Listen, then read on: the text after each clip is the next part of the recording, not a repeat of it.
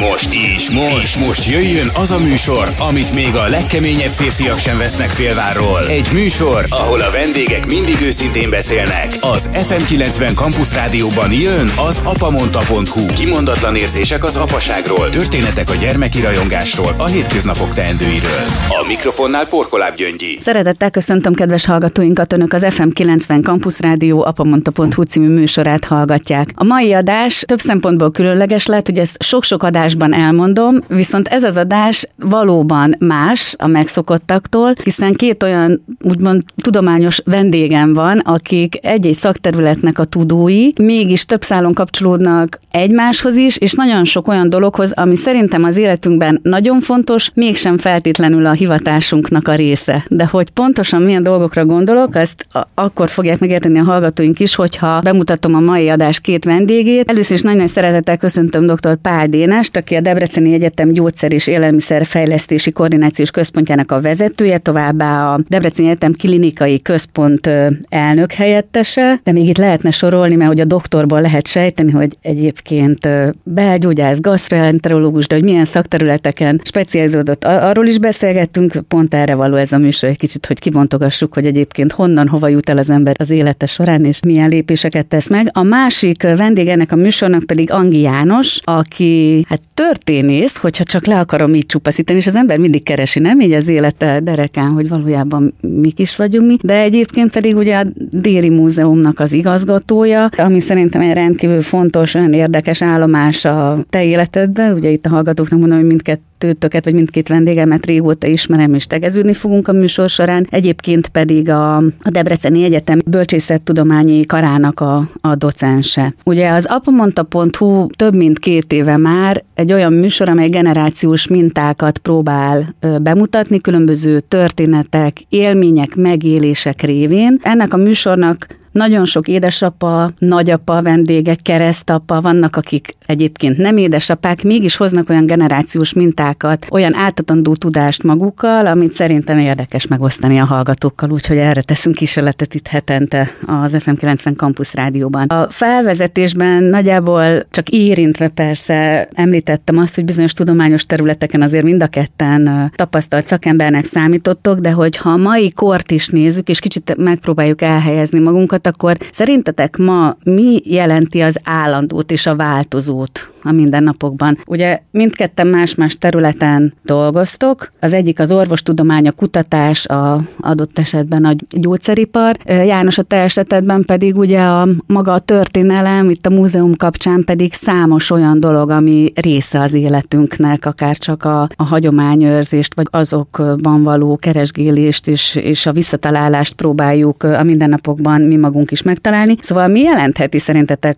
az állandót és a változót, vagy számotokra mit jelent ez a mindennapokban? Nem könnyű kérdés itt az elején, főleg, de hogy Én generáció kapcsán az emberben ez időről időre felmerül ez a kérdés. Én köszönöm a meghívást, és őszintén meglepetés volt, és ezt hallaniuk kell a rádióhallgatóknak is, hogy én most tudtam meg, hogy a társ az nem a társ, hanem egy régi kedves barátom lesz Angi János személyében. Nekem az állandóságot az emberi kapcsolatok és a barátság és a család jelenti. Ilyen értelemben véve én nagyon örülök annak, hogy többek között János évtizedek óta barátomnak tekinthetem, és számomra egy állandóságot és stabilitást egyébként a család jelent. Nyilván a világ változik folyamatosan, ez folyamatosan alkalmazkodnunk kell, de azért kellenek alappontok lenni, és én a emberi kapcsolatokban, a családban, és egyébként Debrecen városában és a Debrecen Egyetemben jelölném ezt meg. Te itt is végeztél a Debrecen Egyetemen, igaz? Abszolút, Ugye a, Kos, a Kossuth gimnáziumba abszolút, igen, tehát, jártál, ha már itt az állandóságot kerüljük. 31. éve dolgozom a Debrecen Egyetemen, de hogyha egy kicsit patetikusabb szeretnék lenni, és azt mondom, hogy a Kossuth gyakorló általános iskola is mindig a Debrecen Egyetem része volt, akkor tulajdonképpen 48 éve vagyok valamilyen kapcsolatban a Debrecen Egyetemmel. Debrecenbe születtem, és hát tulajdonképpen sose gondoltam minden elmenni, és úgy gondolom, hogy én még hátra van, azt is Debrecenbe fogom uh-huh. tölteni. Nagyon szeretek elutazni uh-huh. bárhova, ez nagyon feltölt, de azért az origó az Debrecen. Most arra válaszolt, hogy mi az állandó, de akkor mindjárt visszatérünk a változóra, de kíváncsi vagyok, hogy János számára mit jelent. Ugye számodra is meghatározó részint ez a város, meg az előbb említett intézmény is. Igen, és valóban én is uh, tegnap értesültem, hogy pár énes barátommal. Ezt annyira fontosnak tartják. Igen, igen, igen, igen. De hát, Vannak néha ilyen meglepetések, igen, meglepetések. nem? Hogy úgy vagy ahol, ahogy van. Hát a család nálam is rendkívül fontos szerepet töltött be. Egyáltalán, hogy mi Debrecenbe kerültünk, az a szüleim iskoláztatásának, illetve a nagyszüleim iskoláztatásának volt köszönhető. Apai ágon a nagyapám került a Debreceni Református Kollégiumba 1907-be, és hát azóta kötődik a család Debrecenhez. Egyébként a e, mi gyökereink azok Csíkba vannak, vagy, vagy hát odáig eredeztethetőek vissza, legalábbis az apai ág. Anyai ág az bihari család, Ugra, ami talán a hallgatóknak nem biztos, hogy sokat mond, de ha azt mondom, hogy a szomszédfalu az Gest, ahol a Tisza család e, kastélya van, és a én dédapám az a Tisza embere volt, ahogy akkor mondták, kortese volt, és az én nagyapám az a Tisza István térdén lovagolhatott gyermekkorában. Tehát ez a, ez a kettős hagyomány, és mind a kettő egyébként református hagyomány, ez meghatározó volt, pedig anyukám került 1950-es évek elején középiskolásként Debrecenbe, és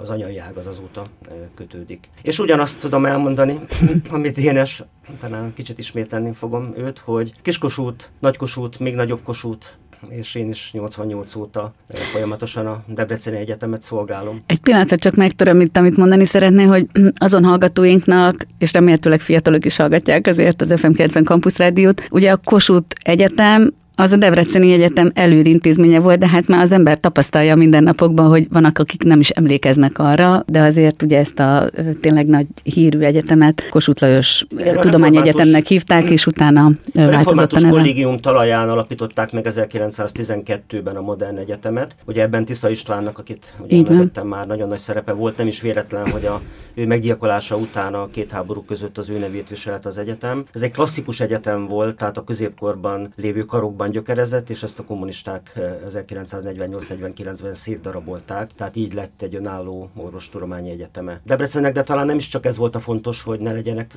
milyen sok hallgató együtt, hanem hogy a református teológiát azt végképp eh, levágják erről az egyetemről. Azt kérdeztem, hogy mi az állandó és mi a változó. Ugye egy, tényleg egy olyan kort élünk, amikor eh, annyi minden változik körülöttünk, és most persze minden a, erről a bizonyos Covid nevű vírusról szól, hogy alapvetően is minden változik az ember életében, és ennek a dinamikáját, ha látjuk. Ehhez való alkalmazkodáshoz hogyan viszonyultok, hiszen két olyan jó értelemben vett konzervatív szemléletű értékeket hordozó ember ül itt most velem szemben, hogy mégis valahogy felgyorsult talán a napjainkban az, hogy ezt a bizonyos változót hogyan, hogy, vagy ahhoz hogyan viszonyulunk, és hogyan tudunk rá reagálni, vagy alkalmazkodni. Mit láttok ebben? Akár saját szakterületen, meg úgy általában akkor, kivetítve. Akkor az állandóságnál én a családot és az emberi kapcsolatot hangsúlyoztam, akkor a változások követésén, az alkalmazkodásnál a szakmára szeretnék fókuszálni. Én ugye 91-ben végeztem, és a Egyeszemú Belklinikán dolgoztam, ahol végigjártam a szamárlétrát, belgyógyászat és kardiológiából szereztem szakképesítést, majd elmentem két év fizetés nélküli szabadságra, miközben PHD hallgató lettem, tehát kicsit viccesen, 32 évesen újra főállású egyetemista lettem. PHD fokozat megszerzése után klinikán dolgoztam tovább, akkor az érdeklődésem a magas vérnyomás betegség irányába alakult, ebből csináltam a PHD fokozatomat, majd a nagy doktorimat, és aztán szépen lassacskán bekapcsolódtam a klinikai gyógyszervizsgálatokba, kezdetben teljesen mellékszereplőként, és ez, ez nekem nagyon megtetszett. Hát nekem az a szerencsém volt, hogy egy városon és egy egyetemen belül tudtam mindig változtatni, alkalmazkodni. Tehát az utóbbi 10-15 év az a klinikai gyógyszervizsgálatokról szól. Mindezek mellett az a megtiszteltetés is ért, hogy a egyetem, illetve a klinikai központ menedzsmentjébe is bekerültem. Tehát én azt gondolom, hogy a kiégés ellen harcolva néha változtatni kell. A változtatás az nem feltétlenül azt jelenti, hogy mondjuk a világ másik részére megy el az ember élni, viszont én azért mondhatom magamat szerencsésnek, mert én Debrecenben és a Debrecen Egyetemen belül mindig tudtam változtatni annyit, hogy az előző helyzetemet azért valamilyen szinten nem kellett ott hagyjam, de mindig új kihívásokat kereshettem. Ahol most tartasz, azzal van benned egyfajta elégedettség, amikor az ember úgy a mindennapokban végzi a munkáját? Tehát ez egy olyan döntések sora utáni jelen állapot vagy helyzet, azért még biztos vannak terveid, de ugye az emberben tényleg ilyenkor ez a kérdés felmerül most halva azt, ami pályát te egyenlőre befutottál. Én, én maximális elégedett uh-huh. vagyok, én, én úgy gondolom, hogy nekem célom az tulajdonképpen maximum annyi, hogy a jelen szituációt fenntartsam, és a megszerzett tudást átadjam fiatal, egyébként nagyon tehetséges kollégáknak. Tehát én azt gondolom, hogy valahol az embernek egy picit át kell gondolni a dolgait, és, és nagyon szerencsésnek mondhatom magamat, hogy idáig eljutottam. Na lesz szerintem erről is szó, mert pont ez a tudás átadás mindkettőtök életében ott van egyébként a tanítással. De János, amikor most meséltél a szüleid, a felmenőidről, illetve a gyökerekről, mert tulajdonképpen azt szerintem a mai napig meghatározó számodra, és nem csak úgy, mint Erdi, vagy az ott lévő kultúra, meg életvitel, hanem valószínű, hogy ennél sokkal mélyebb dolgok. De az jutott eszembe, hogy nemrég olvastam a Tisza család szakácskönyvét. Uh-huh. Túl azon, hogy rendkívül jó receptek vannak benne, és tudom, hogy számodra a gasztronómia is egy fontos területe az életnek. Az volt benne nagyon érdekes, hogy generációról generációra a Tisza család életében volt egy szakácskönyv, amit mindig átadtak annak a úgymond asszonynak vagy feleségnek, és ezt vitte tovább. És tulajdonképpen ezek a, az úgynevezett családi gasztronómiai tudástárak vagy gyűjtemények, ezek így öröklődtek át, és tényleg egy generációs műsorban ülünk, és felmerül az emberben a kérdés, hogy ma a családoknak ez ugyanígy lehetne egyfajta küldetés, nem untatva a hallgatókat, de egy nagyon érdekes dolog, hogy az én majdnem 26 éves lányom, a 10 éves kisfiamnak egy szakácskönyvet ajándékozott, amit ő kézzel írt és illusztrált, és egyenlőre azok a receptek vannak benne, amelyek úgymond beváltak. Na de hát ez nem ér fel nyilván egy Tisza családnak a szakácskönyvével, de hogy itt ebben, amit említettél, János, hogy ez egyfajta, hogy mondjam, kapaszkodót ad adhatott neked, mert itt most arról beszélgettünk az elején, hogy mi az állandóság, de hogy ebből azt az elmozdulást, vagy azt a változást a te életedben mi jelentette, hogy itt Debrecenben telepedett le aztán a család, vagy hogyan tudtatok ebből tovább lépni, hiszen az édesapád is az egyetemen dolgozott, hogyha én jól Igen, tudom. Tehát itt nagyapádat említetted, de hogy azért ezek meghatározó dolgok voltak. Igen, hogy ne. Ha itt a szakácsművészet indulunk el. Vége felé akartam erről nem, beszélni, nem, de mégis annyira szóba magasabb. jött itt a Tisza család, ez higgyét. Egyébként lehet kapható ez a könyv, nagyon érdekes, olvasmánynak sem rossz. Magas labda volt, ugye nekem is lány testvérem, és anyukám, ugye, aki 84. életévében van, nagyon nagy biztonsággal főzi a, azokat az ételeket, amit ő a anyukájától tanult, és én most próbálom elsajátítani ezt a mm, hagyományos konyhát, mert én inkább az apukámra ütöttem ebből a szempontból, aki meg kísér, aki szintén főzött, és nem is akárhogyan, de ő pedig kísérletező volt, és rendkívül intuitív. Tehát két marha pörköltet sosem ugyanúgy készített, hanem mindig. Ne. Tehát, hogy mindig egy kicsit változtatott rajta, mindig egy kicsit a fűszereket megvariálta, soha nem szakáskönyvből, hanem mindig, mindig érzéssel és kóstolással, sok-sok kóstolással. De nem ez a lényege egyébként egy kicsit, ha belegondolunk? Ez bizonyos értelemben? Mind, mind a kettő, tehát azért egy, ha a család szereti mondjuk a töltött káposztát, akkor gondolom azt át kell hagyományozni, hogy abban nem biztos, hogy kísérletezni kell, de vannak olyan ételek, ahol, ahol pedig igen. És hogy azért a tudományra is áttérjek, igen, a, a tudományi kar az egy meghatározó elmozdulás volt sok tekintetben. A, a szüleim úgy neveltek, hogy semmit nem rágtak szájba, tehát tulajdonképpen ilyen rejtetten adták át a, az erkölcsi tanításokat. Tehát nem kaptam ilyen kioktatásokat, de az egész életvitelükkel, vagy egy-egy gesztussal próbáltak terelgetni engem uh-huh. bizonyos irányokba. És a, a tudományi kar pedig a, a teljes nyitottságot jelentette a 80-as években. Ezt ugye man, nagyon nehéz elképzelni, hogy ezt mindig ideológikusnak gondoljuk,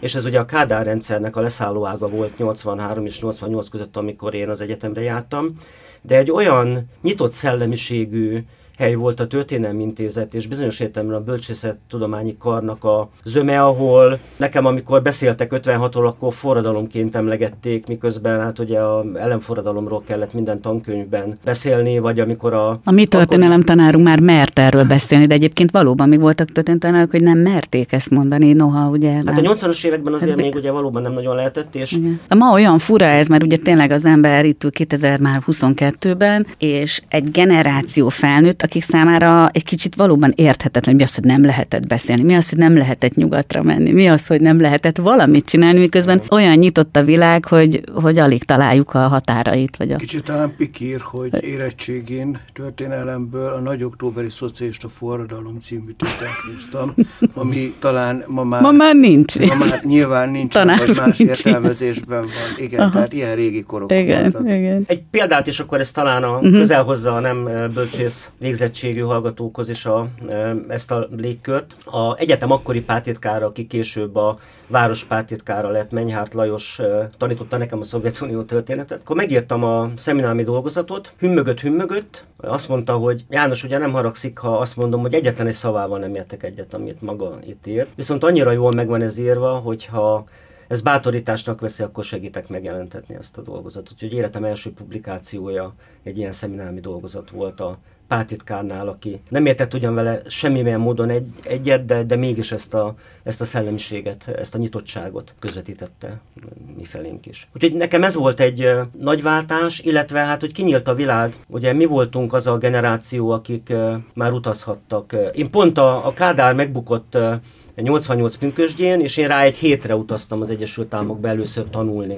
Tehát, hogy a, a, a, a mi, mi generációnk számára ez egy óriási lehetőség volt, hogy tanulhattunk külföldön nyelveket, tapasztalatokat szerezhettünk. Én 89. június 16-án Nagy Imre újratemetésének napján indultam egy hónapba, per, hónapra Perugiába egy nyári gyakorlatra, ami, ami meghatározó élmény volt számomra, nem csak a szakmai szempontból, és nem elsőbb a szakmai szempontból, hanem a világlátás szempontjából. Hát azért jó ezt hallgatni, nem? Győzöm eleget hangsúlyozni a fiatal generációval való kommunikációt, meg egyáltalán, hogy megértjük -e egymást, és azért jó hallgatni ilyen történeteket, mert nekik is kell szerintem azt hallani, hogy igen, volt olyan, hogy valamit nem lehetett, és miért nem lehetett, és egyébként mi a múltja annak, tehát hogy engedjük bele őket esetleg ezekbe a mélységekbe is. Ugye itt a, a kutatás, azt lehet mondani, hogy mind a kettőtök életében jelen van. Több szempontból DNS részint a hipertónia kapcsán, meg hát most a gyógyszerkutatások kapcsán, de erről is majd, ha gondolod, akkor mondhatsz érdekességeket, vagy olyan dolgokat, amiben éppen most aktuálisan benne vagytok, illetve hát János, a te életedben is ugye a történelem kapcsán ez ott van. Mi kell ehhez egy kíváncsi kisgyerek, vagy honnan indultatok ti, ha visszatudtok arra gondolni, hogy mi volt az az első pillanat, amikor úgy azt éreztitek, hogy fú, én most itt szeretek úgymond elbabrálni valamivel, elgondolkodni valamin. Már szól anya, hogy menni kéne kajálni, de én még mindig ott ülök valami felett. Szóval, hogy volt, van ilyen pillanat, amire emlékeztek? Én konkrétan, amit a hetedikes koromban emlékszem, hogy Marie Curie versenyre készültünk, és akkor az összes világon felelhető kémikust kellett. Szóval, hogy így vannak pillanatok, de én nem lettem kutató. Szóval nálatok ez hogy volt, vagy mire emlékeztek? A kérdésedre lehet, hogy kicsit kiábrándító választ fogok adni. Hát minden válasz, válasz. Én orvos akartam mindig lenni, gyógyító, gyakorló orvos, én egy gyakorlatias embernek érzem magamat. Én őszintén sose akartam kutató lenni. Amikor a belklinikán haladtam előre, és két szakvizsgát letettem, akkor magamban néztem, és észleltem azt, hogy hát ahhoz, hogy én szeretnék tartósan az egyetemen maradni, akkor bizony ehhez egy tudományos fokozatot is kell szerezni. Pontosan azért mentem el akkor két év fizetés nélkül szabadságra, és lettem naphajtós PHD hallgató, hogy kell csinálni valamit, csináljunk valamit. Tehát én, én őszintén megmondom, hogy ö, ö, én nem voltam gimnazista koromban egy igazán kutató lélek, én inkább szavaló versenyekre jártam például, de volt egy, egy olyan igény, hogy azt éreztem, hogy bizony, ha nekem nem lesz tudományos fokozatom, akkor hosszabb távon itt nehézségek lesznek, tehát egy kicsit a következő tíz éves bérlet érdekébe kezdtem el ezzel foglalkozni, Aha. amit aztán megszerettem, és egy kicsit ö, több jött ki, mint amire szükség volt, mert tényleg arra büszke vagyok, hogy hát nem csak nekem, hanem még összesen négy kollégámnak is sikerült ebbe a projektbe tudományos fokozathoz jutni, de, de ennek ellenére én változatlanul sokkal inkább egy ilyen gyakorlatiasabb embernek tartom magamat, tehát hozzám a betegellátás, a probléma megoldás, a helyzetek gyors lekezelése az mindig közelebb állt, mint inkább egy hosszabb kifutású és későbbi sikerekkel kecsegtető dolog. Mm. Itt a kutatást egyébként inkább a viszonyulásra is értettem, hiszen valakiben ez fejlődik, vagy valakiben tényleg megvan már esetleg már általános iskoláskorban, amikor kezd ezzel foglalkozni. Mai gyerekeknél azért ez megfigyelhető, vagy valahogy lehet, hogy tényleg a világ ennyire nyitott. Sőt, itt volt ennek a rádiónak is vendége egy Lovas Miklós nevű fiatalember, ember, aki a Tótáper gimnáziumban végzett, és már most a Debreceni Egyetem hallgatója, és ő konkrétan gyógyszerkutatásokkal kezdett már foglalkozni, megnyert egy országos versenyt, úgyhogy én csak arra mondom, hogy ez úgy velünk együtt van, és akkor most itt említettél valamit, Dénes, a, a gyorsaságot, hogy ugye a, a kutatások kapcsán mennyire érdekes azt is látni. Pont a Covid hozta ezt elő, hogy, hogy mennyire akarta mindenki siettetni például az ezzel kapcsolatos kutatási eredményeket, legyen szó egy vakcináról, hogy akkor most tulajdonképpen az mennyire hatásos, tudták -e, tehát hogy, hogy ennek valahogy a ritmusát, mert a kutatásokra mindig az volt a jellemző, hogy olyan szisztematikusan, nyilván alaposan, tehát adjuk meg az időt, azt nem lehet siettetni. És hogy ebben is van egy picike változás, nem tudom ezt hogy látjátok. János, számodra a kutatás egyébként mit jelent, hiszen én ámulva látom, hogy a tört történelemnek egyébként mennyire széles spektrumát látod. A miénk az felhalmozó tudomány. Felhalmozó Tehát tudomány. igazából Aha. a matematikus szokták mondani, hogy a 25-30-35 éves koráig nem futja ki magát, abból már nem igen, lesz akadémikus. Igen. A miénk, a miénk az egy felhalmozó tudomány, uh-huh. minél több tényel találkozol, minél több dokumentumot látsz, minél több másodlagos irodalmat olvasol el, annál szélesebb lesz a uh-huh. világlátásod. De mondok egy talán megint csak a hallgatók számára meglepő dolgot, a történelem a maga egészében nem rekonstruálható, hanem mi történeteket mesélünk. És miután mindig a saját korosztályunknak, a saját kortársainknak mesélünk, ezért írjuk újra a történelmet. Nem azért, hogy tökéletesebb könyvet írunk, mint mondjuk Szegfű Gyula írta az 1920-as években, hanem ő egy korosztálynak, egy ízlés és ismeret uh-huh. anyag birtokában lévő korosztálynak írt, én egy másik korosztály kell, hogy megszólítsak, és kell újra értelmeznem. Mindig kérdéseket kell feltegyek, történész onnan indul, egy jó történész, hogy kérdezni tud. Ha még jobb történész meg is tudja válaszolni ezeket a kérdéseket, de, az, de az fontos, hogy jó kérdéseket tegyen föl. És hogy most kicsit kilépek ebből a keretből. Karácsonyi emlékem, én nagy filmrajongó és vagyok a Ridley Scottnak a filme The Last Duel, a utolsó párbaja címe, ahol egy 1370-es, 80-as, 90-es években lévő történetet mesél el. Méghozzá oly módon, hogy a három főszereplő szemszögéből ugyanazt a történetet mesélik el tulajdonképpen, nem ők maguk, hanem megvan ez filmesítve. Mind a három verzió hiteles, mert ők úgy élték meg. És az a mhm. legfontosabb, hogy amikor én történetet mesélek, az hiteles legyen. Nem biztos, hogy ugyanúgy látjuk a dolgot, mint a történész kortársaim, de nagyon-nagyon fontos, hogy hogy az ellenőrizhető, verifikálható és hiteles történetmesélés lesz. És ajánlom ezt a filmet, talán megérti egy átlag filmnéző is, hogy, hogy hogyan lehet ugyanaz a történet másképp megélve, de mind a három hiteles mhm. elmondása, mm. ami történt annak. És egy kicsit azt, azt is kihallom ebből, hogy ha hitelesen tudsz történelmet mesélni, akkor esetlegesen megnyitod azokat a kis ajtókat a hallgatóságban, ami elindítja az ő saját gondolkodását, és talán ez is cél lenne, nem? A mai világban, hogy gondolkodó generációt neveljünk, és ugye itt az egyetemen neked hallgatóid vannak, mert ugye említettük a jó kérdés feltevést, hogy a merni kérdezni tényét egyáltalán, hogy az is célotok, amikor egyébként a tudásátadás területén tevékenykedtek itt akár a Debreceni Egyetemen, akárhol? Mert valahogy ez is, ez is kihallatszik ebből, Abszolút. ugye? Nekem hogy... ez az elsődleges célom. Uh-huh. Nem azt, hogy minél több ismeretet Mert azt el tudja olvasni, hanem inkább Igen, ezt de, a... de azt viszont meg kell tanulja hogy... tőlem vagy mástól, hogy hol nézzen utána. Uh-huh. Tehát azért az, hogy a, a mondjuk egy 40-50 éves kutató munkáként megírt monográfia, meg a Wikipédia az nem egyenértékű forrás. Ezt meg kell tanulják. Tehát a forráskritikát, ezeknek a narratíváknak az ellenőrzési módját, ezt meg kell tanulják, különben sosem lesznek jó tanárok vagy történészek. De akkor pont ott vagyunk, amiről beszélgettünk már, hogy ez a nyitott világ, és hogy minden elérhető, hogy abban ilyen igazodási pontokat adni azért a, a fogyasztói oldalnak. A, ez a nyitott világ, és uh-huh. ugye a, a vakcinától és a Covid-tól indultunk, és igen, például ez is egy óriási változás. Tehát a gyógyszerfejlesztés, az kb. 10 év volt, onnan, míg az ötlettől Igen. eljutott a 100 ezer molekulából egy a patikába. Miért? Azért, mert a beteg biztonság volt az elsődleges, azért, mert volt valami más, nevezzük jó gyógyszernek, és ahhoz képest kívántak egy jobbat, egy hatékonyabbat, egy biztonságosabbat elérni. Hmm. Tehát volt valami stabil standard. Azért teljesen más a COVID kihívása, mert itt semmi nem volt. Tehát nyilvánvalóan teljesen fel kell pörgetni a, a világot, és pontosan ezért ezt a tíz éves folyamatot egy évnél szinte rövidebb idő alá sikerült leszorítani, ami egy óriási eredmény, mert azért azt látnunk kell, hogy ha nem lenne ez a vakcina, akkor sokkal rosszabb, sokkal, sokkal nagyságrendek rosszabbul állnánk.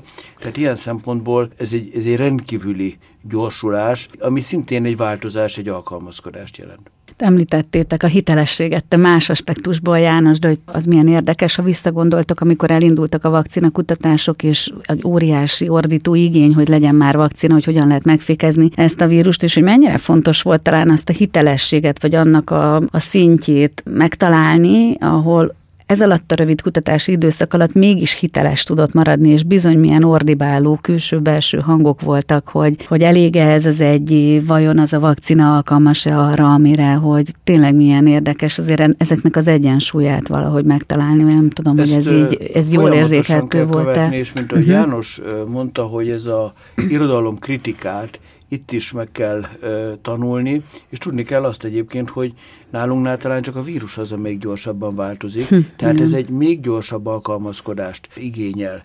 Ö, hm. Két vagy három hete érte a Debrecen Egyetemet az a megtiszteltetés, hogy Karikó Katalin járt itt, és amikor egy díjat vett át, tartott egy kiváló előadást, és azért, azért megtanultuk azt, hogy, hogy, hogy ez a gyors lereagálása a változásoknak, ennek, ennek nagyon nagy jelentősége van. És én, én hiszem és vallom azt, hogy annak ellenére, hogy lesz sajnos ötödik hullám, azért bízom abba, hogy egyre több és több ember érzi nem csak saját érdekében, hanem társadalmi felelősségvállalású kötelességének, hogy beoltassa magát, és így tudjuk közösen legyőzni mm. ezt, a, ezt a járványt. Az első világháború rendkívül véres volt, hogy a magyar hadsereg, az osztrák-magyar monarchia hadserege több katonát veszített, mint a második világháborúban az első és a második magyar hadsereg.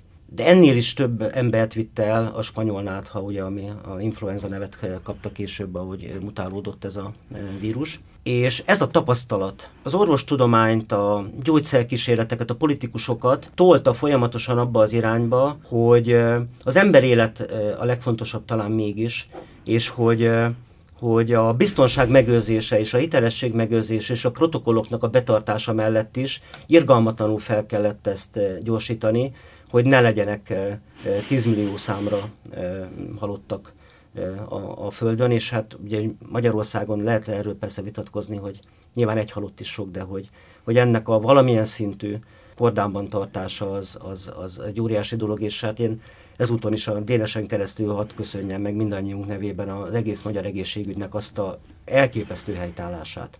Orvosok, szakápolók, adminisztratív személyzet, és még ki mindenki dolgozik azon, hogy ezt a járványt valahogyan túléljük. És, hát és tegyük hozzá még az ő családtagjaik, hiszen őket kiragadja ez a fajta munka minden nap, és be kell menni, és ott lenni. Szóval, hogy ez valóban egy ilyen nagyon, nagyon összetett. Ha már itt a fejlődésről beszéltünk, az embernek eszébe ez a fajta fejlődés vagy haladás gondolata, de hogy szó volt most már ugye erről a nyitott világról, meg a, annak a használatáról és a hitelességről, hogy ti személy szerint miként használjátok a közösségi média platformjait, egyáltalán használjátok-e, vagy egy, egyértelműen csak a, az online felületeket szakmai tartalom olvasására, hírtartalom olvasására ti magán emberként milyen felhasználói vagytok ennek a fajta nyitott világnak? Az ember fiatal korában minden innovációt szívesen lát, és mindet követ is. És aztán van egy pont, ahol, ahol elveszíti a fonalat. Tehát én már biztos nem leszek TikTok felhasználó.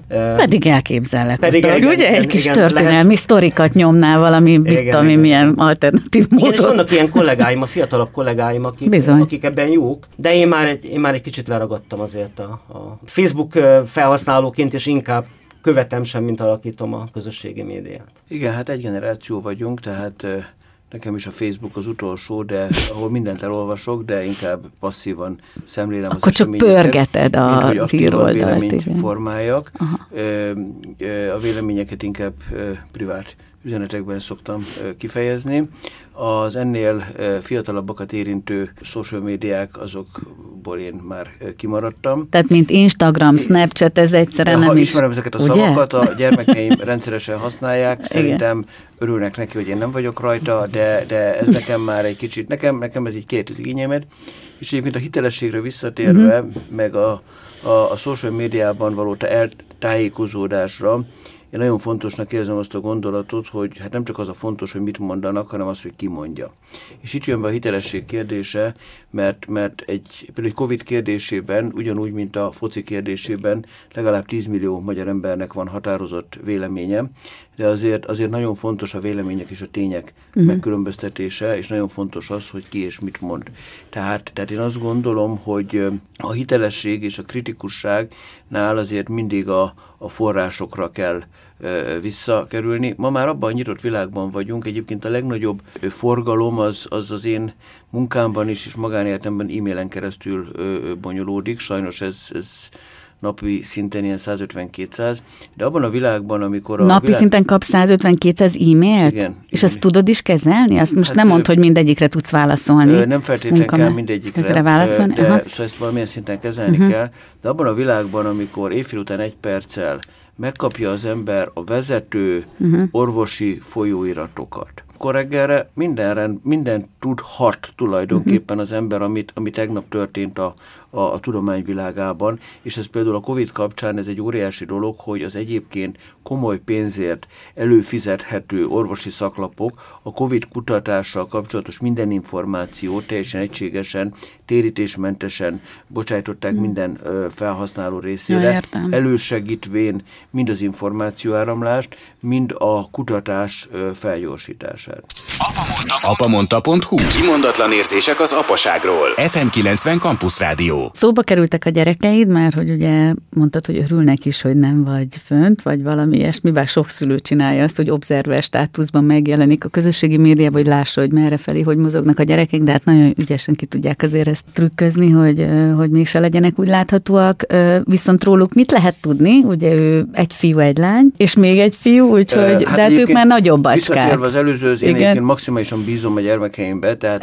ezt Jó, ezt most csak azért mondtam. hogy... Hát igen, ők azok, akikre én igazán büszke vagyok, mert szerezhet az ember az életkor előhattával egy-két címet és titulus, de, de azért nekem a a három gyermekem az igazán meghatározó élményem. A legnagyobb gyermekem, ő Dávid Dénes, 29 éves, mind a hárman közgazdászok, vagy közgazdász jelöltek. Ők a, a nagyfiam a Corvinus után Angliában szerzett egy mesterdiplomát, majd több mint két éven keresztül a Google-nél dolgozhatott Dublinban, úgymond e-marketinggel és retail médiával foglalkozott, majd megismerte a jelenlegi feleségét egy katalán hölgy személyébe, és a szíve és élete párja az Barcelonába csábította.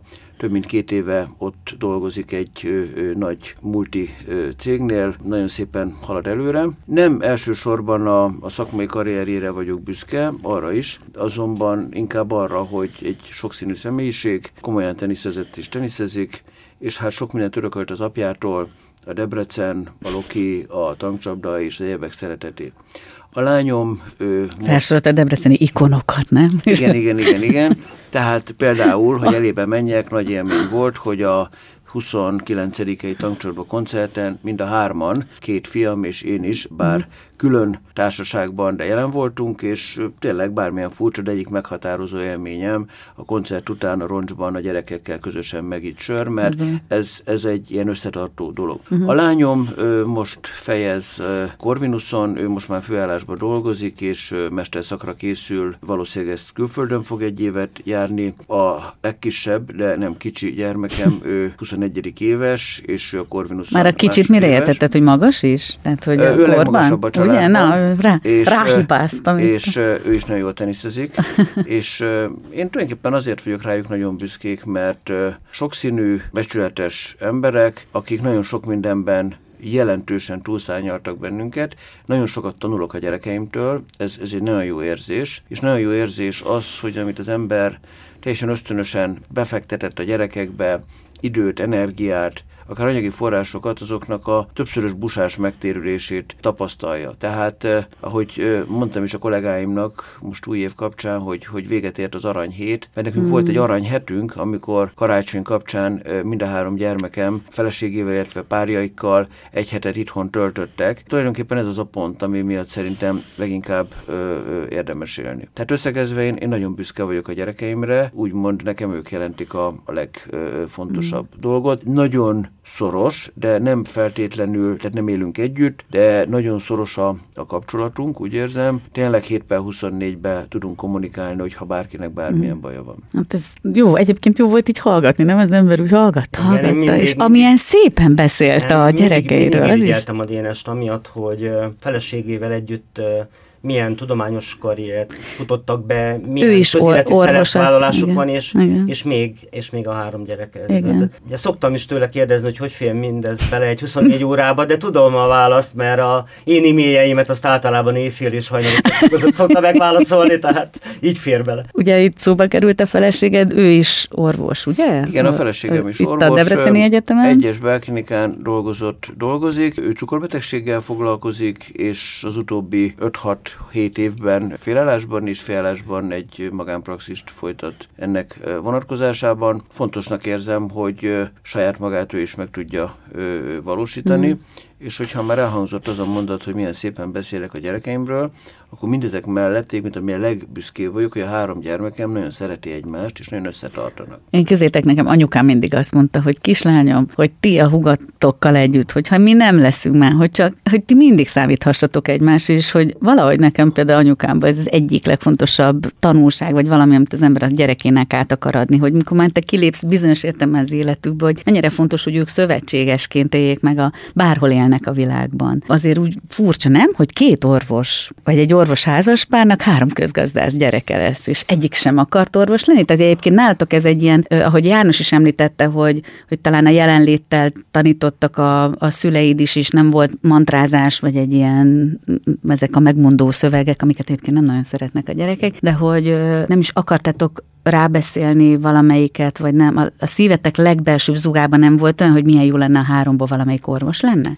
Érdekes kérdés. Mi első generációs orvosok vagyunk, mind a kettőnk négy szüleje pedagógus volt. Talán a legelső gyermekem kapcsán volt olyan érzésem, hogy hát nem szólunk bele, nem szólunk bele, de azért milyen jó lenne. És aztán rájöttem arra, hogy ez, ez nem jó. Ha hiszünk és bízunk a gyerekünkben, és hiszünk abban, hogy kellően tehetségesek, akkor azt kell választani, amit szeretnének, és nem azt, amit a szülő mm. megmond nekik. Lát láttam sok olyan volt évfolyamtársamat, akik nem feltétlenül spontán mentek orvosi egyetemre, és közöttük nagyon sokan pályahagyók lettek. Kiskorúba kiderült a gyermekeimről, hogy a orvosi kötelező dolgok, például egy vér, az, az náluk egy, egy nagyon komoly hát, problémát okoz, ezért mi nem erőltettük, sosem beszéltük volna őket le, sem rá. Én azt gondolom, hogy nagyon nehéz egy ilyen döntést 16-18 éves korban meghozni, és tulajdonképpen nem is biztos, hogy egy 18 éves ember tudja, hogy mi az, hogy közgazdász. Ők ebbe az irányba gondol gondolkoztak, és én azt gondolom, hogy a szülőnek egy feladata van, hogy ezt maximálisan támogassa. Egy más jellegű, kicsit szerintem még izgalmasabb dologgal szeretném folytatni. Ugye egy zenei rádióban ülünk, és tudom, hogy mindkettőtök életében fontos szerepet játszik a zene. És a jazz zenéről szokták azt mondani, hogy demokratikus párbeszéd a zenészek között a színpadon, közös alkotás a térben és időben, ennek pedig elengedhetetlen feltétele az együttműködés tökéletesre csiszolása. És mikor én ezt olvastam erről, erről a műfajról, hiszen a jazz szerintem egy nagyon-nagyon izgalmas műfaj. Ebben egyetértünk, itt ülünk hárman, akik azért szeretjük. Nyilván itt szerintem nézek Angi Jánosra, aki szakértője, magas szintű szakértője ennek a zenének. De hogy ebben van néhány olyan hívó szó, ami annyira igaz, talán a mindennapi életre is, hogy például János, te a jazz miért szereted ennyire, hogy volt ennek a bevésődése, ha lehet ilyet mondani, vagy mikor, középiskolás kortól, illetve ezek a dolgok, amik ebben a definícióban vannak, hogy mennyire jelenthetik talán azt, hogy a jazz aki szereti, az azért szereti, mert ez tényleg része az életünknek. Egy demokratikus párbeszédre való igény, ott van benne az, hogy közös alkotás, ami térben és időben mozog, illetve ott van egy ilyen az együttműködés kapcsán a tökéletesre csiszolásnak a való vágy. Nem tudom, ne, nem nagyon mondani, elrigaszkodott hogy, hogy az emberek leginkább azt a zenét szeretik, amit tínédzserkorukban, fiatal felnőttként megtapasztaltak, megszerettek. És a mi közös ilyen koncertélményeink Dénessel azok ehhez a típusú zenéhez kötődnek leginkább. Ez a rockzene, ugye a csapdát említetted, de hát a metallikától a progresszív rockzenéig. Tehát ezt, a ke, ezt a kifejezést keresem, mert ezt tudtam róla, hogy progresszív rockzenét igen, igen, szereted még. Pink Floyd és ugye zenészeig, a, vagy a Dire Straits és Mark Knopflerig, ugye ezek igen. közös élményeink, koncertélményeink is voltak, Magyarországon és külföldön is egyébként. Te nagy koncertszervező vagy amúgy, én ezt mindig figyelem, amilyen hihetetlen profizmussal, előre gondolkodva, már jövő évi koncertet, mikor kell jegyet venni, hogy, mint, szóval lehetne nagy tanulni pár, tőle. Nagy, nagy páros vagyunk a Dénessel, mert a, a, a Dénes pedig elképesztő precizitással szervezi a külföldi utaknál a eljutást, a szállást. A logisztikai a, részét, a, igen, ugye? Igen, minden, tehát, Aha. hogy mondjam, a, egy darabig még próbáltam ebben okosnak lenni, de nem, nem lehet. Elengedted de ezt persze, a dolgot. Ezt el kell engedni, amikor az egyik barátod jobban ért a dolgokhoz, akkor... akkor Ez közokos belátás. Szóval én a jazz azt, azt felnőtt koromban szerettem meg igazából már. Ugyan a Debreceni jazz Kell egyébként egy ahhoz az az érettség, hogy felnőttek legyünk, igen. szerinted kell, igen, én ugye? azt hiszem, hogy a, én tanultam uh, 7 évig szolfést és 6 évig zongorázni, miközben botfülem van. Elképzellek ott, ahogy ülsz Igen, igen, igen, a kicsi kezeimmel, amikor akkor komikus lett, amikor lisztet kellett volna játszani, hogy akinek irgalmatlan nagy keze volt, és 14 hangot le tudott a 10. De nincs kicsi kezed, most de, miért mondod? Ahhoz igen? Persze, tehát felülről az oktávot. Igen, igen, át kell fogni. Mint a jazzzenészek egyébként. Gyerekkoromban vagy iskolás uh-huh. korunkban itt voltak ugye a jazznapok mindig, akkor még szeptember első hetében, amikor mi a, ugye ilyen közösségi munkán voltunk a Kossuthból. De nem, úgy igazán megszeretni nem tudtam.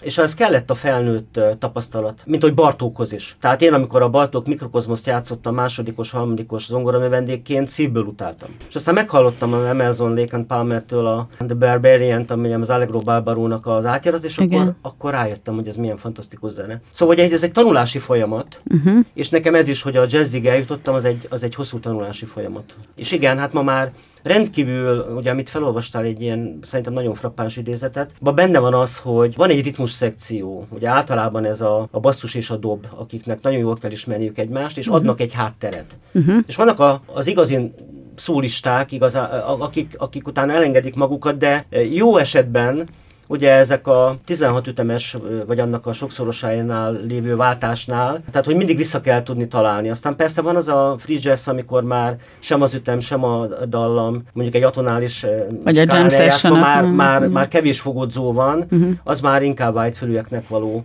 De a jazz, ami megint azt hiszem, hogy történészként ezt el kell mondjam, nagyon furcsa, az azért a 30-as, 40-es években táncene volt. Bizony. Méghozzá mainstream táncene. A swing az mainstream táncene volt, Bizony. és ebből jutott el sajnos egy ilyen rossz uh-huh. képzett társításoknál, hogy ez aberrált emberek agyas zenéje. De ebből most úgy látom, hogy kezd, kezd visszatalálni, tehát most, most van egy jazz uh-huh. reneszánsz az utóbbi 15-20 évben a világ. Diákoromban én nem szerettem a jazz heavy metal, hard rock, progresszív rock, jazz rock talán idáig jutottam el. És egyébként a kötődés Jánossal, aki, aki a jazznek tényleg egy specialistája, hogy amikor három évvel ezelőtt meghívtak New Orleansba az amerikai kardiológus társaság kongresszusára, akkor Jánossal konzultáltam, és olyan klubokat, helyeket tudott mondani, amelyek tényleg fantasztikusak voltak, tehát a korunk Louis Armstrongjai játszottak ott, és egyszerűen lenyűgözött az, hogy aztán minden este ilyen jazzklubokba ültem utána, mert, mert, mert egy teljesen más világ Beszippantja volt. Beszippantja az embert, nem? Főleg ennek a klub És ez a szabad játék, a jam Igen. session, ez az örömzene, ez egy, ez egy teljesen más dolog, én is azt gondolom, hogy ez egy kicsit meg kell érni. Tehát nem gondolom azt, hogy ma a 16-18 évesek ezt fogják szeretni. Nagyon örülök például annak, hogy egyébként a gyermekeim az általam komoly értéket képviselő zenéket, Floyd, Dire Straits, Supertramp, bármi, ezeket eh, ismerik, szeretik. Nem gondolom, hogy a jazz most megszeretnék, de, de azt gondolom, hogy néhány évtized múlva azért ez mindenkinél bejön egy érési folyamat. Hmm. Egy kicsit ilyen megszállottság is, nem? Meg valahogy egy ilyen szenvedély nektek ez a zene. De úgy János, rád nézek most, hogy van egy másik dolog, ami ről lehet, hogy én gondolom az, de nem csak neked, hanem sokunknak volt talán fontos én megszállottként, hogy a munkácsi trilógiát egy fedél alatt láthassuk, és a Déri Múzeumban, hogy emlékszel arra a dátumra, hogy 2019. január 9-e? Mi Igen, történt akkor? Tényleges átadása a képnek, az, az január 9-én történt meg. Igen, szóval ennek van most nagyjából a évfordulója. Igen, igen. Szóval egy kicsit csak arról, hogy, hogy azért ez messziről indult tulajdonképpen, és hát hány évet, sőt itt több mint évtizedet kellett várni arra, hogy, hogy együtt lehessen látni azt a három képet, amit maga az alkotó sem láthatott életében együtt. Hát amikor engem 2012 őszén, akkor Debrecen polgármestere volt megkeresett, hogy legyek a Déri Múzeum igazgatója, akkor három-négy elvárása volt. Tulajdonképpen egy mandátumot kaptam, tehát nem, nem egy önmegvalósításra kért meg, hanem hogy vezessen vissza a Déri Múzeumot a Debreceni intézményrendszerbe, annak a teljes törvényes működését biztosítva. Érjem el, hogy a Debreceni régészet örökségvédelem az a városgazdasági fejlődését, beruházásait ne lassítsa, hátráltassa, hanem elősegítse. Hogy rendezzem a Munkácsi trilógia sorsát, és hogy nyissam újra a múzeumot, ami akkor be volt zárva. Ezeket ilyen teljesen kristálytisztán mm. és világosan feltételű szabta nekem. Miközben persze tudtuk mind a ketten, hogy a, a trilógiának a, a két képének a megszerzése az nem csak a Déri Múzeum Debrecen városnak az anyagi lehetőségeit is meghaladja, messze túlmutat ezen, de nagyon fontosnak gondoltam ilyen diplomáciailag, hogy mindig minden szereplővel folyamatos párbeszédben legyek, úgyhogy ha én valamit ebben tudtam segíteni, akkor ez volt. Mind a ketten láttátok, ugye a három képet együtt már a múzeumban nézek itt Dénes rád is, hogy volt ja? Annyira, hogy nekem hogy... részben volt, illetve nekem elég régiek a kötődésem a munkácsi képekhez, mert az egyik gimnázium osztálytársam édesanyja, a Kőti Katalin, aki művészettörténész volt, és ugye a munkási trilógiáról könyvet is írt. Részben legalábbis ott dolgozott, tehát mi középiskolás korunkban többször jártunk a Déri Múzeumba, és hát úgymond ebbe a terembe többször jártunk, tehát innen indult a, a történet. Természetesen, amikor legálisan és tulajdonjogilag is ide került, akkor is voltam. Nekem ez meghatározó élmény. Én úgy gondolom, hogy nekem a festészet iránti szeretet és tiszteletem az oda datálódik, hogy én, én nagyon ügyetlenül rajzolok. Hát rajzból, ezt orvosként alig hiszem rólad, mert annyira jó kézügyességem rajz, rajzból, rajzból mindig azért kaptam négyest, Igen. egyébként hármast érdemeltem volna, mert ha. a többi tantárgyban ötös volt. És ne rontsák a, le az év ez a, ez a gyengeség, ez egy óriási tiszteletet gerjesztett bennem azok iránt, akik ebben többet, jobbat tudnak nyújtani.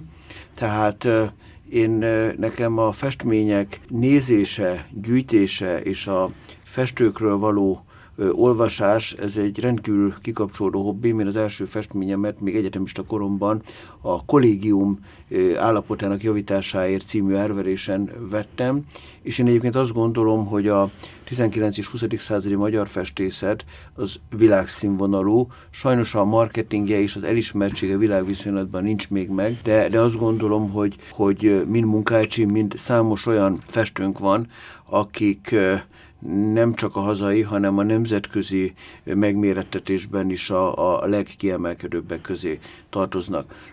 De nekem ugyanilyen nagy élmény volt itt a Covid kapcsán, amikor a Nemzeti Galériába az ásítóinast meg tudtam nézni, mm. és néhány egyéb olyan katartikus, meghatározó képet, ami, ami azt gondolom, hogy a, a magyar kultúrának egy, egy, egy abszolút szakrális értékét képviseli. Hát sőt, most a Színyei kiállítás van még, ami éppen látható, talán most hétvégéig Budapest Budapesten? Igen. Egyébként van Munkácsinak egy, egy olyan gondolata, ezt annak apropóján mindjárt megosztom a hallgatókkal, meg veletek is, hogy, hogy tényleg arra akartam volna utalni, és egy kérdést feltenni még, hogy, hogy amikor ott áll az ember tényleg a három kép ölelésében, mert tényleg lehet ezt mondani, hogy mi az az érzés, ami, ami átjárja az ember, hogy nektek volt valami olyan, ami jött úgy, tehát hogy, hogy bármi érzés, amit meg tudtok osztani? Tehát van ott valami pillanat, amit érez az ember? Hát én azt gondolom, hogy a monumentalitás és a komplexitás, én, én, nekem van egy olyan élményem, de ez még lehet, hogy a 19 előtti mm. időről van, amikor egy ilyen fény tehát egy megvilágít, különböző alakok megvilágításával ö, vettem részt egy olyan tárlatvezetésen, amikor nem a egész megvilágított képet láttuk, hanem elmagyarázták, hogy mi, ki, mi, melyik szereplő mit csinál, hogy csinál, és utána amikor egészben megvilágítva láttuk a képet, nekem akkor, akkor, akkor állt össze ez, ez a mhm. dolog, hogy ez egy milyen zseniális történet. János, neked nem csak mint múzeumigazgatóként, hanem te amikor úgy először láttad és ott álltál, akkor mi, mi volt, ami... Hát ugye 93-ban állt ez össze Bizony. először, vagy Igen. jöttek meg a képek, és igen, fantasztikus élmény volt. Ma azt mondanám, hogy a munkám része, hogy szinte naponta bemenjek a munkácsi terembe. Mindig, mindig állítattal mhm. teszem, uh-huh. illetve azt azért kicsit meglepve vettem tudomásul, de, de el kell fogadjam, hogy vannak olyan honfitársaink, akik ezt szakrális térnek tekintik, tehát imádkozni járnak a, a, a munkácsi teremben. Nincs, ebben az értelemben persze nincs felszentelve, tehát valójában nem szakrális tér, de el kell fogadjuk, ugye, ha mm. hiszünk a hermeneutikában, tehát hogy egy művészeti alkotás az a befogadóban képződik le úgy, úgy, úgy mm. igazán. Nagyon érdekes, hogy tálatvezetést hallani, ugye ami Dénes beszélt erről, hogy van három ilyen fényjátékunk és művészettörténészek, de nem csak, nem csak művészettörténészek, mondjuk a, én lenyűgözve hallgattam például Vigyánszki Attila barátomat, mm. amikor beszélt erről, hogy, hogy mennyire, mennyire jó színházi rendező lett volna például a munkácsi. Tehát, hogy mennyire szimpadiasak ezek a beállítások. Igen. És azt mondta például, ugye itt Debrecenben a főtéren meg lehetett augusztus 20-a kapcsán nézni a Attilának a Csíksonyi hogy a, a beállítások őt, őt rendkívül inspirálták uh-huh. a, a, a, a képek. Uh-huh. Mert hogy maga Munkácsi mondta azt, hogy sosem próbáltam isteni szemét festeni, mivel ami isteni, azt az ember nem képes megfesteni. Én az emberi alakban megjelent Istent akartam ábrázolni, és hogy tényleg valami ilyesmi is ott rejlik. Itt mivel generációs műsor ö, kapcsán, ö, meg mindannyian, akik kicsit kultúra szerető emberek vagyunk, hogy ö, a múzeum vonatkozásában, János, mit látsz olyan járható útnak, ami kapcsán a fiatalokat be lehet vinni egy statikus kiállításra, vagy ilyen tartalmat bemutató kiállításba, főleg annak apropóan, amiről itt beszélgettünk, hogy picit felgyorsult a világ, megnézem, elmegyek, mennyire, miben tudtok ti segíteni gyakorlatilag, hogy fiatal generációk már edukálódjanak ebben a folyamatban? Ez folyamatos dilemma számunkra. Vannak ilyen programjaink óvodásoktól általános iskolásokig, középiskolásokon, múzeumpedagógiai foglalkozásokon keresztül próbáljuk bevonni, mert az a tapasztalatunk, hogy gyerekként esetleg megszokta a múzeumban járást, az ugye hát a felnőttként is hmm. oda fog járni. Sajnos uh, hiányzik uh, egy vagy két generáció.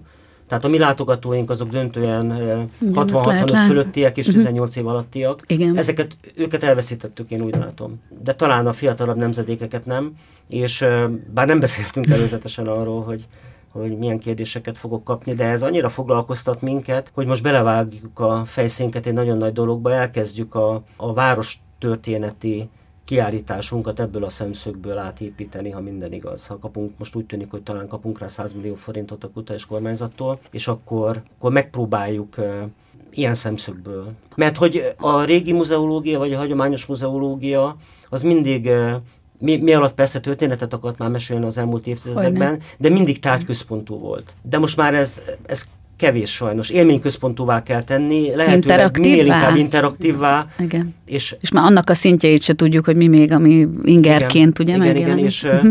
és ez persze részben pénzkérdése, de nagyon nagy mértékben szemlélet, és nagyon Kreatív. boldog vagyok, hogy igen, hogy olyan, olyan munkatársaim uh-huh. jöttek a elmúlt néhány évben a múzeumba, fiatalok, uh-huh. akik hoztak egy olyan szemléletet, ami, ami felfrissíti most a Déli Múzeumot, úgy látom. Mm. Na ezt jó hallgatni, akkor ezt érdeklődéssel váljuk szerintem, meg a hallgatók egy része is. De a műsor vége felé még motoszkál bennem egy kérdés, és aztán persze a szokásos utolsó kérdést, ezt mind a kettőtöknek felteszem, de hogy hogy kapcsolódik ki Pál Dénes és Angi János, amikor nem kutat, nem dolgozik, nem múzeumot igazgat, és persze most beszéltünk a jazzzenéről, meg hogy ezek adott kirándulásokat is hoznak magukkal, de hogy egyébként mi jelenti számotokra feltöltődést, a kirándulást. Sok Igen, mindent lehet nem is érintettünk. oldalról uh-huh. nagyon szeretek akár a feleségemmel, akár barátaimmal elmenni néhány napra, hosszú hétvégékre, és nagy örömmel mondhatom, hogy több alkalommal, többek között Jánossal is voltunk közösen kirándulni. Önmagába véve a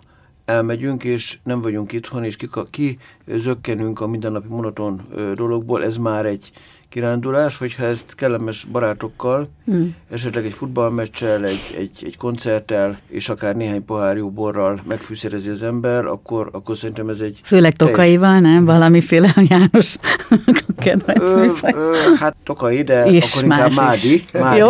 Inkább jó. Mádi, hát Tokaj hegy aljai, úgy jobban, ugye? Igen, de, de ebben egyébként nagyon hasonló. Ebben is elég hasonló az ízlés. Na, János, ugye ez nem került szóba, ez a, a gasztronómia igen, de talán a borokhoz való affinitásod, érdeklődés, és ugyanilyen kicsit igen, tudományosan is, hát ugye fordulhatunk hozzá, sokszor szaktekintékét. Dénes elképesztő gasztronómiai ismeretekkel rendelkezik. Megfertőzted, nem? Vagy egy mást? Egy mást? Saját jogon, saját jogon, saját jogon. Csak a fogyasztói társadalom részén, de egyébként azt azt hiszem elmondhatjuk, szebbségeket mind a ketten nagyon tiszteljük, szeretjük. Ezzel nem bárki más mádi borász ellen. Egyébként összességében a mádi légkört, levegőt és az ottani embereket nagyon tiszteljük, szeretjük, és a János jóvoltából és a Szepsi családhoz fűződő már-már baráti viszonyból kifőleg évente néhányszor lehetőségünk nyílik személyes megjelenése, ami nyilván általában kóstolva szokott egybekötni.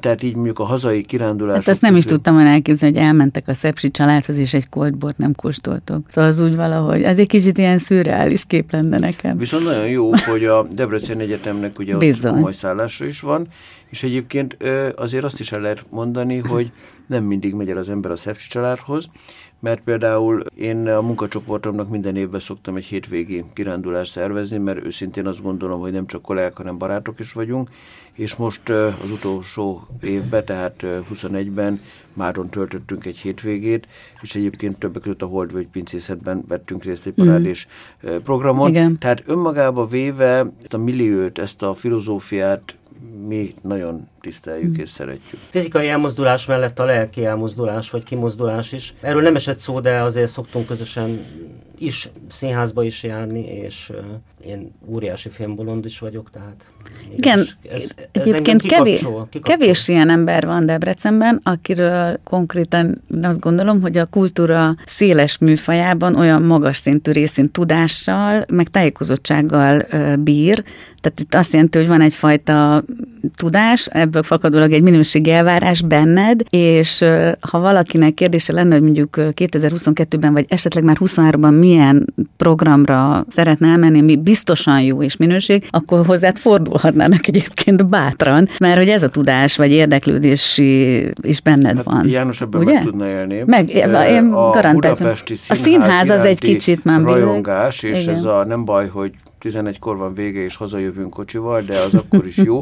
Nak a kiteljesedése az az volt, ami számomra egy nagyon nagy öröm, hogy a karácsonykor a gyermekeim Budapesti Színház jegyel is ajándékozták meg egymást. Mhm. Tehát uh-huh. azért valahol ezek a dolgok, Igen. ezek úgy generációról generációra átadódnak. Hát de ezért fontos, szerintem egy sor olyan témáról beszélgettünk, amik persze nem feltétlen a konkrét gyerekneveléssel kapcsolatos dolgok, de hát ha már generációs műsor és két ilyen ember ül itt velem szemben, akkor szerintem ezek mind olyan értékek, amikről le, lehet beszélni, meg, meg valahogy ennek a fontosságát hangsúlyozni, hogy, hogy a munka mellett mi bedarálhatja az embert, hogy mennyire fontos talán néha megállni, és ezekben megmerítkezni, meg hát társakat találni, mert ugye az is fontos, hogy persze az ember egyedül is beülhet egy színház előadásba, mennyire más, ha nem egyedül osztja meg ezt az élményt, ugye maga az alkotó is velünk nézőkkel. De a műsor vége felé mindig van egy kérdés, ami arra vonatkozik, amit tulajdonképpen a műsor címében foglaltatik, hogy apamondta.hu, hogy van-e olyan történet a fejetekben, vagy akár csak egy mondat, vagy egy élmény,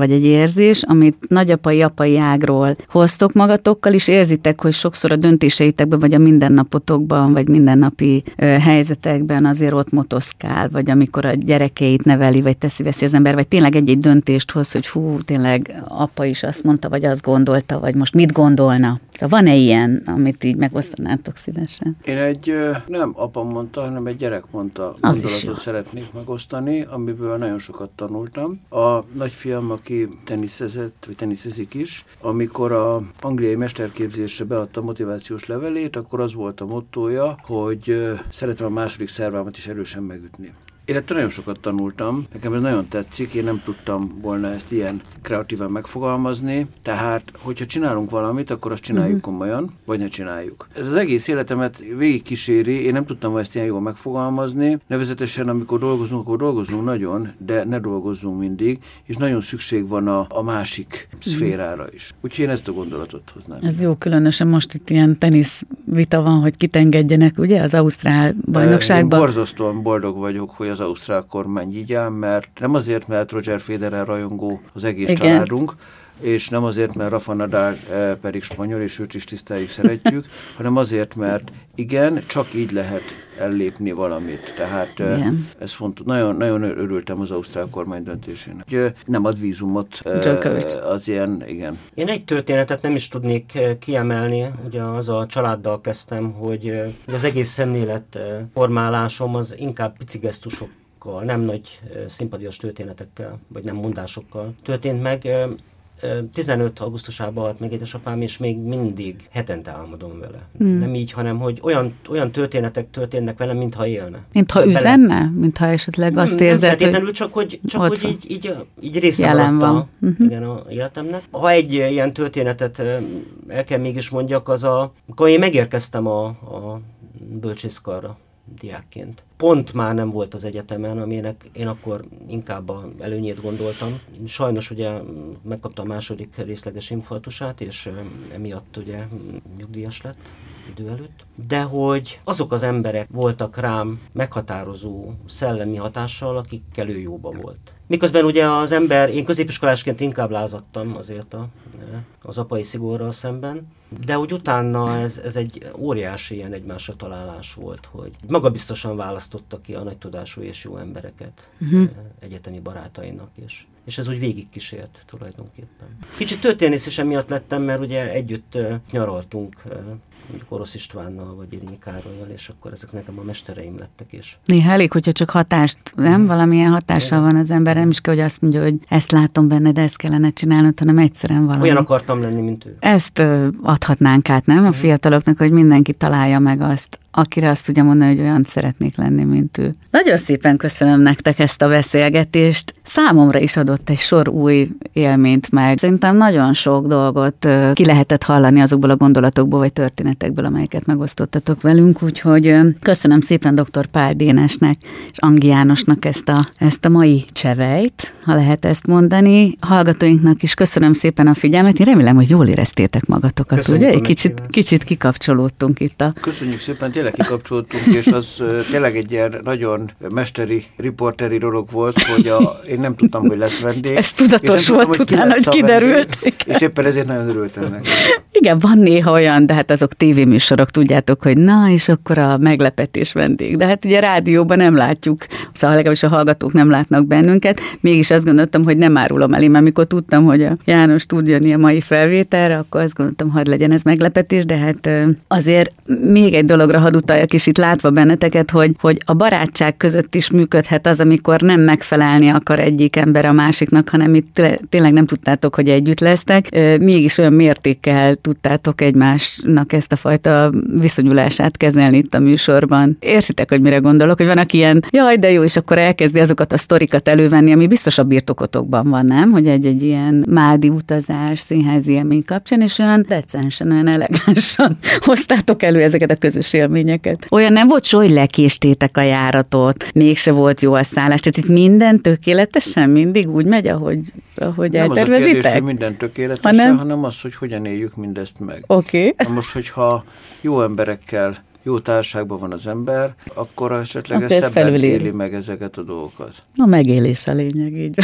Köszönöm szépen, hallgatóinknak is köszönöm a figyelmet. Önök az FM90 Campus Rádió apamonta.hu című műsorát hallgatták. Kövessék továbbra is az FM90 Campus Rádió műsorait. Búcsúzik a szerkesztő műsorvezető Porkoláb Gyöngyi a viszonthallásra. Ez volt az apamonta.hu, az FM90 Campus Rádió önkritikus, őszinte férfias magazinja. Találkozunk jövő héten is, ugyanekkor ugyanitt.